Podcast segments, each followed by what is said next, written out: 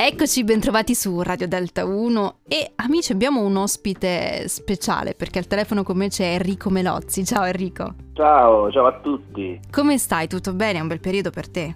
Tutto bene, sì sì, un periodo abbastanza pieno devo dire. Che perché siamo nel pieno di Sanremo, per cui... quindi, quindi si dice da solo, si racconta da solo questo evento. Esatto, essendo Sanremo pieno... Eh siamo pieni anche noi. Allora togliamoci subito questo pensiero perché eh, in realtà molti di noi ti hanno conosciuto direttamente dal televisore perché forse non conoscevano la tua storia, eh, ti hanno visto come direttore di orchestra ma in realtà tu sei un musicista che va in giro da, da un bel po', no? Ormai sono parecchi anni che, che faccio questo, questo lavoro questa passione che va avanti da quando sono piccolino, poi piano piano si è trasformata in un lavoro. Quanta strada ne è passata di mezzo? Perché immagino che da, dall'avere un sogno a poterlo realizzare comunque non sia stato facile e se potessi dare un consiglio a chi vorrebbe fare quello che fai tu, ci sarebbe qualcosa da dire? Io eh, ho seguito sempre la, la via dell'istinto, quindi mi sono trovato a volte di fronte dei maestri che istintivamente non mi convincevano piacevano uh-huh. e io non gli davo retta. A volte invece mi sono trovato dei personaggi che magari apparentemente non erano nulla, ma poi dopo invece ho scoperto essere dei grandissimi maestri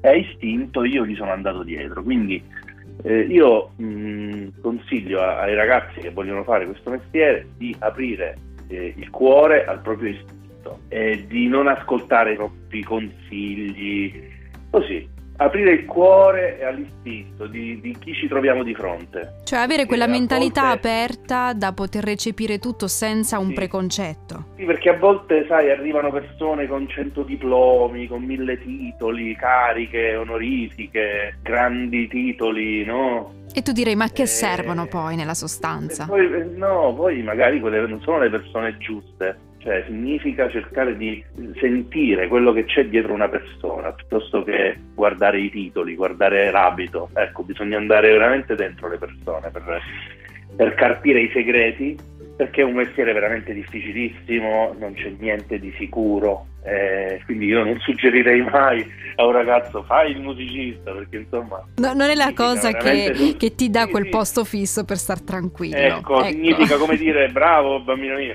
vai verso una, una strada ricca di insidie, di difficoltà quotidiane, di incertezza totale. Ma poi è proprio quell'incertezza che fa il musicista, secondo me. Cioè, No, è un interessante punto di vista questo. Eh, sì. mi, mi, trovi anche d'accordo perché non è, eh, non, è, non è, banale avere quell'incertezza, ma anche coltivarla nel corso del tempo, perché si tende poi a sfociare spesso e volentieri anche nella, nella noia.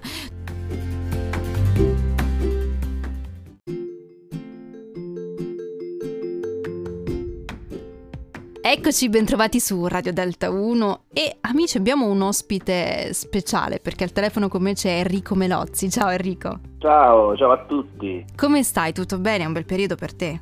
Tutto bene, sì sì, un periodo abbastanza pieno devo dire. Che perché siamo nel pieno di Sanremo, per cui quindi, Quindi si dice da solo, si racconta da solo questo evento. Esatto, essendo Sanremo pieno, eh, siamo pieni anche noi. Allora togliamoci subito questo pensiero perché eh, in realtà molti di noi ti hanno conosciuto direttamente dal televisore perché forse non conoscevano la tua storia, eh, ti hanno visto come direttore di orchestra ma in realtà tu sei un musicista che va in giro da, da un bel po', no? Ormai sono parecchi anni che, che faccio questo, questo lavoro questa passione che va avanti da quando sono piccolino, poi piano piano si è trasformata in un lavoro. Quanta strada ne è passata di mezzo? Perché immagino che da, dall'avere un sogno a poterlo realizzare comunque non sia stato facile e se potessi dare un consiglio a chi vorrebbe fare quello che fai tu, ci sarebbe qualcosa da dire? Io eh, ho seguito sempre la, la via dell'istinto, quindi mi sono trovato a volte di fronte dei maestri che istintivamente non mi convincevano piacevano uh-huh. e io non gli davo retta. A volte invece mi sono trovato dei personaggi che magari apparentemente non erano nulla, ma poi dopo invece ho scoperto essere dei grandissimi maestri e a istinto io gli sono andato dietro. Quindi eh, io mh, consiglio ai ragazzi che vogliono fare questo mestiere di aprire eh, il cuore al proprio istinto e di non ascoltare troppi consigli, così aprire il cuore all'istinto di, di, chi ci troviamo di fronte. Cioè avere quella mentalità volte... aperta da poter recepire tutto senza un sì. preconcetto. Sì, perché a volte, sai, arrivano persone con cento diplomi, con mille titoli, cariche, onorifiche, grandi titoli, no? E tu direi, ma che e... servono poi nella sostanza? Poi, eh, no, poi magari quelle non sono le persone giuste cioè significa cercare di sentire quello che c'è dietro una persona piuttosto che guardare i titoli, guardare l'abito. Ecco, bisogna andare veramente dentro le persone per, per carpire i segreti perché è un mestiere veramente difficilissimo, non c'è niente di sicuro, eh, quindi io non suggerirei mai a un ragazzo fai il musicista perché insomma... No, non è la cosa che, tu... che, ti dà sì, quel sì. posto fisso per star tranquillo. Ecco, ecco, significa come dire bravo bambino mio, vai verso una, una strada ricca di insidie, di difficoltà quotidiane, di incertezza totale, ma poi è proprio quell'incertezza che fa il musicista secondo me, cioè No, è un interessante punto di vista questo. Eh, mi, mi, trovi anche d'accordo perché non è, eh, non, è, non è, banale avere quell'incertezza, ma anche coltivarla nel corso del tempo, perché si tende poi a sfociare spesso e volentieri anche nella, nella noia.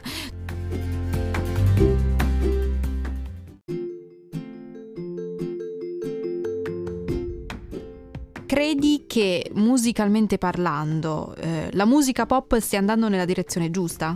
Ma eh, allora, che dire? È una domanda difficile forse, pop, perdonami. La musica pop innanzitutto è una forma d'arte contemporanea, forse l'ultima che ci è rimasta perché già per esempio il cinema, quando uno va, va, in sala, quel film è stato comunque concepito 3, 4, 5 anni prima, ci vuole tempo per realizzarlo. Invece la canzone pop è, è una delle cose più attuali che ci capita di fruire. Eh, forse la forma di, di, di, arte contemporanea più contemporanea che, che esiste si evolve con molta velocità. Devo dire che questa svolta Maneskin della musica, quindi del rock, a me ha dato molta soddisfazione perché comunque significa virare verso una classicità, perché non dimentichiamoci che il rock è una delle forme più classiche della musica che abbiamo attualmente, è la musica che affonda di più le radici nella musica classica, nelle armonie proprio classiche, modali eh, che è un nostro linguaggio antichissimo, quello del rock, che noi inconsapevolmente nemmeno lo sappiamo che ci sembra una cosa così moderna, ma in realtà il rock proprio è, è quello che di più classico esiste nel, nel nostro cervello. Mm-hmm. E poi a me va bene tutto, io mi sono trovato benissimo con Achille Lauro quando abbiamo fatto Rolls Royce, mi sono trovato benissimo con i pinguini tattici nucleari quando abbiamo fatto Ringo Starr, mi sono trovato benissimo con Anastasio, Rosto di Rabbia. Io sono onnivoro, per cui quindi va benissimo così. Mette, me va benissimo. E logicamente io sarei, infatti ci tengo molto, adesso qualche giorno fa insieme proprio con Anastasio abbiamo registrato un brano nuovo che uscirà nel prossimo disco, si intitola Rosso Malpelo, che narra della storia proprio di Verga, della novella di Verga di Rosso Malpelo, un pezzo molto romantico, e lui ci ha tenuto a inserire il violoncello. È stato forse uno dei primi pezzi, dopo anni, di questa nuova generazione, dove dentro c'è uno strumento acustico vero, classico, col suono caldo. Beh, in effetti è una cosa abbastanza inedita eh, per la musica che, che, si ascolta oggi. Sì, spesso e volentieri magari mettono gli arti, ma sono finti, sì. elettronici. E invece quello vero, madonna mia, gli dà una profondità, una, un...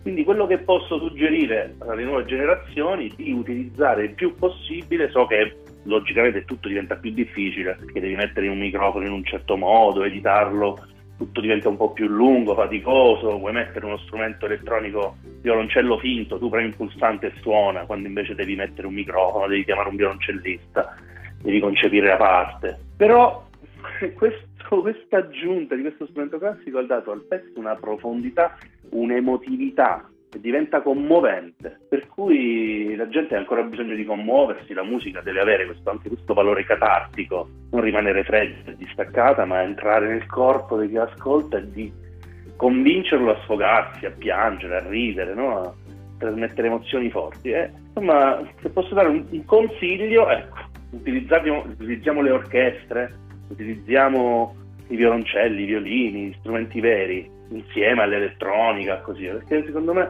questo può aiutare molto eh, il pubblico a immedesimarsi e capire che la musica in realtà è qualcosa di vivo. Che bello. Adesso, capito?